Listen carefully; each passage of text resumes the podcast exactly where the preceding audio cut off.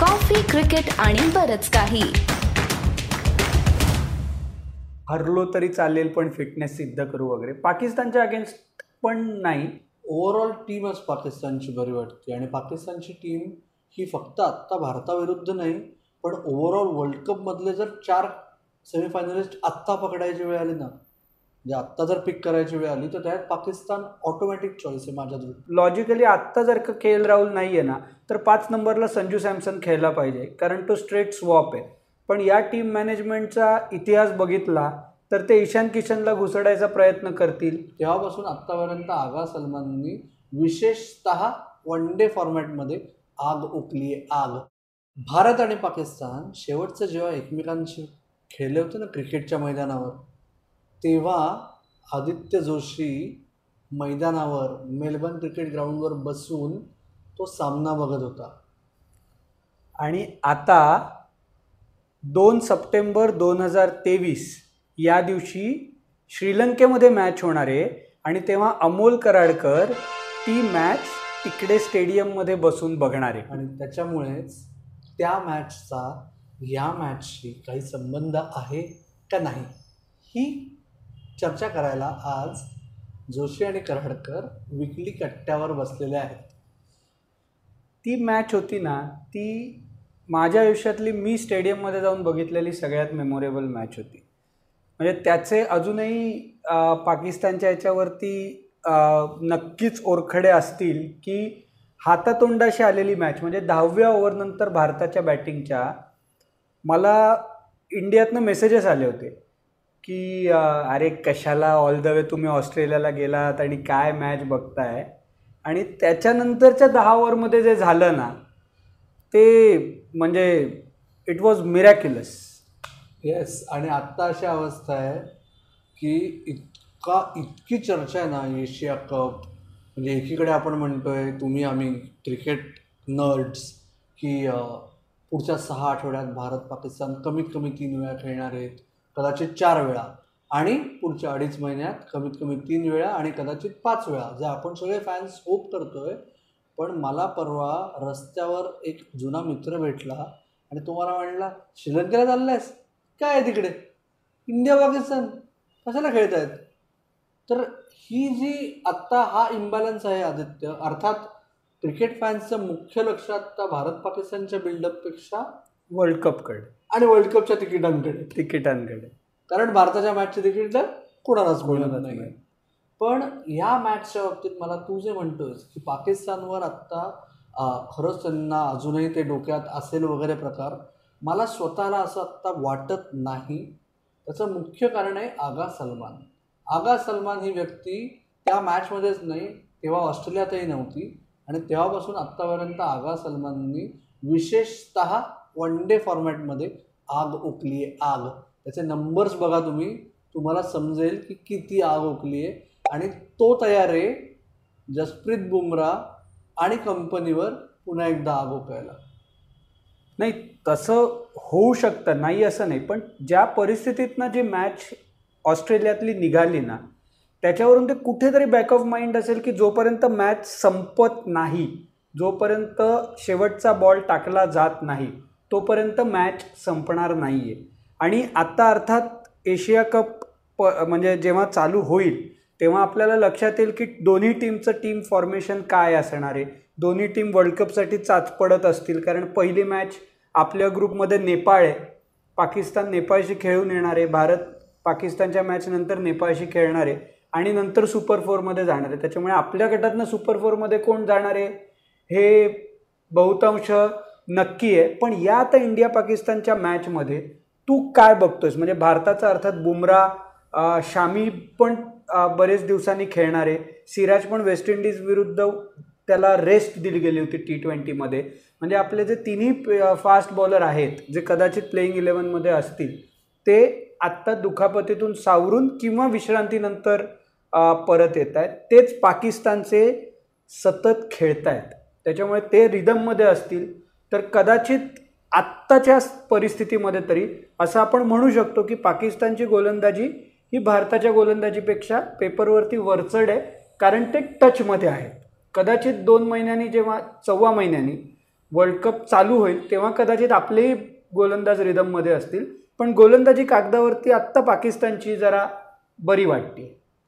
Overall टीमच पाकिस्तानची बरी वाटते. आणि पाकिस्तानची टीम ही फक्त आत्ता भारताविरुद्ध नाही पण ओव्हरऑल वर्ल्ड कपमधले जर चार सेमीफायनलिस्ट आत्ता पकडायची वेळ आली ना म्हणजे आत्ता जर पिक करायची वेळ आली तर त्यात पाकिस्तान ऑटोमॅटिक चॉईस आहे माझ्या दृष्टीने.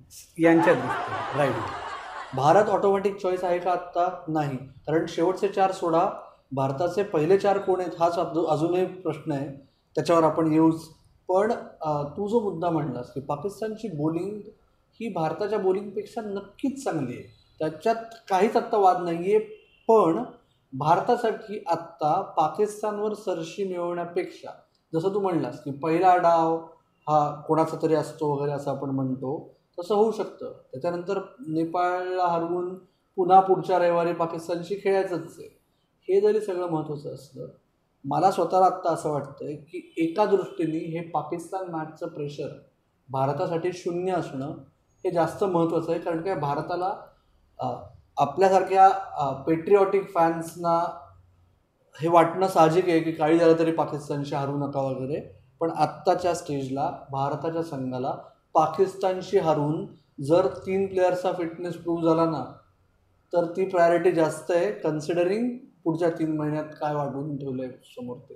त्याच्यामुळे मला असं वाटतंय मला ना पर्सनली म्हणजे हे पटतच नाही की हरलो तरी चालेल पण फिटनेस सिद्ध करू वगैरे. पाकिस्तानच्या अगेन्स्ट पण नाही.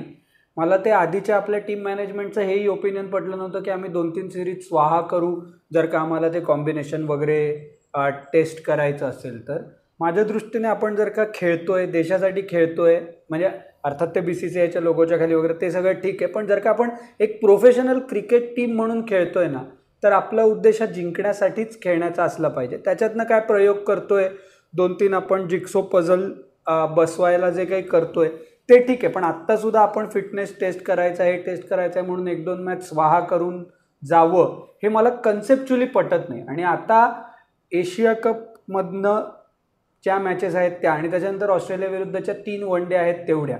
तर आता त्याच्यामध्ये तुम्ही फुल फ्लेज टीम खेळवून ज्या वर्ल्ड कपसाठी आपण आता तयारी करतोय त्याच्यासाठी पूर्ण प्रिपेअर्डनेस दाखवावा आणि त्या दृष्टीने जावं असं मला वाटतं. आणि पाकिस्तानची टीम मजबूत आहे ती शेवटच्या चारमध्ये जाईल वगैरे वगैरे होऊ शकतं. मला असं वाटतं की पन्नास ओव्हरसाठी ना त्यांची टीम थोडी अडखळेल असं मला वाटतं. कारण त्यांच्या बॅटिंगमध्ये पन्नास ओव्हर बॅटिंग करतील असे दोन किंवा तीनच बॅट्समन मला वाटतात. तिकडे आपण थोडे पन्नास ओव्हरसाठी वर चढत असं वाटतं. टी ट्वेंटीचा वर्ल्ड कप असता तर गोष्ट वेगळी असती. पन्नास ओव्हरच्या फॉर्मॅटमध्ये आपली बॅटिंग त्यांच्यापेक्षा नक्कीच वर आहे दोन्ही बॉलिंगसुद्धा आपली जर का रिदममध्ये आली तर आपलीही बॉलिंग चांगली आहे. पण सुरुवातीला आत्ता पाकिस्तानची बॉलिंग चांगली आहे. बॅटिंगमध्ये आपण नक्कीच वर चढत असं मला वाटतं. म्हणजे ज्याचा योयो स्कोर पब्लिकमध्ये आहे तो महत्त्वाचा का ज्याचं पोट माझ्या पोटापेक्षा जास्त आहे अशी चर्चा होऊ शकते तो जास्त महत्त्वाचा. काय म्हणणं तुझं? आपण पोट आत घेऊन बसतो ना ती योयो टेस्ट पण पोट आत घेऊनच झाली असेल. आणि काय वडापाव खावा किंवा पराठा खावा ॲज लॉंग ॲज त्यांनी वर्ल्ड कपमध्ये रन्स केल्या तर ते महत्त्वाचं आहे. आणि योयो म्हणजे एवढी वर्ष खेळल्यानंतर योयो त्यांनी क्लिअर केली असेल असं मला वाटतं. स्कोर माहिती नाही. येस जसं आपण भारतीय क्रिकेट हे अत्यंत ट्रान्सपरंट सिस्टीम्सपैकी एक आहे जगातल्या. फक्त क्रिकेट नाही एकंदर जगात ज्या काही सिस्टीम्स आहेत. आणि त्यामुळे जेव्हा भारतीय क्रिकेट बोर्डातले सोर्सेस जेव्हा आमच्यासारख्या लोकांना सांगतात की सगळ्यांनी फिटनेस टेस्ट पार केलेली आहे आपण त्यांच्यावर विश्वास ठेवण्याशिवाय आणि ते खरंच सगळे फिट आहेत या वेड्या आशेवर राहण्याशिवाय दुसरं आपल्या हातात काहीही नाही आहे आत्ता तरी. पण पुन्हा एकदा मी फिरून फिरून फिटनेस या मुद्द्यावर येतोय. एशिया कप ही दुर्दैवाने लॉजिकली जसं आत्ता तू म्हणलास आदित्य की आ, या स्टेजला तुम्हाला वर्ल्ड कपची स्टार्टिंग इलेव्हनच खेळवायला पाहिजे ते शक्य नाही आहे के एल राहुल हां के एल राहुल सोडला तर आत्ता आपण बाकी माझ्या दृष्टीने आपण सगळे आत्ता खेळणार आहोत. पण तो के एल राहुल जे आपण आधीच्याही एपिसोड्समध्ये बोललो होतो की के एल राहुलला विकेट किपिंग पण करणार असल्यामुळे ना आता लॉजिकली म्हणजे तुला काही वेगळं वाटत असेल तर तू सांग. लॉजिकली आत्ता जर का के एल राहुल नाही आहे ना तर पाच नंबरला संजू सॅमसन खेळला पाहिजे कारण तो स्ट्रेट स्वॉप आहे. पण या टीम मॅनेजमेंटचा इतिहास बघितला तर ते ईशान किशनला घुसडायचा प्रयत्न करतील. बॅटिंग ऑर्डर बदलतील. आणि मग परत पाच नंबरला असा प्लेअर खेळवतील की तो वर्ल्ड कपला नक्कीच पाच नंबरला खेळणार नाही तर माझ्या दृष्टीने दहा प्लेयर्स आत्ता जे काही खेळवायचे आहेत ते नक्की वाटत आहेत अकरावा के एल राहुल नाही आहे के एल राहुलच्या जागी संजू सॅमसन हा जर का त्यांनी पर्याय आत्ता निवडला तर ते जास्ती योग्य ठरेल असं वाटतं. तुम्हाला काय वाटतं की संजू सॅमसन खेळावा का ईशान किशन खेळावा? कारण पहिल्या दोन मॅचेस करता के एल राहुल नक्की नाही आहे के एल राहुलची फिटनेस टेस्ट आहे सप्टेंबर चारला.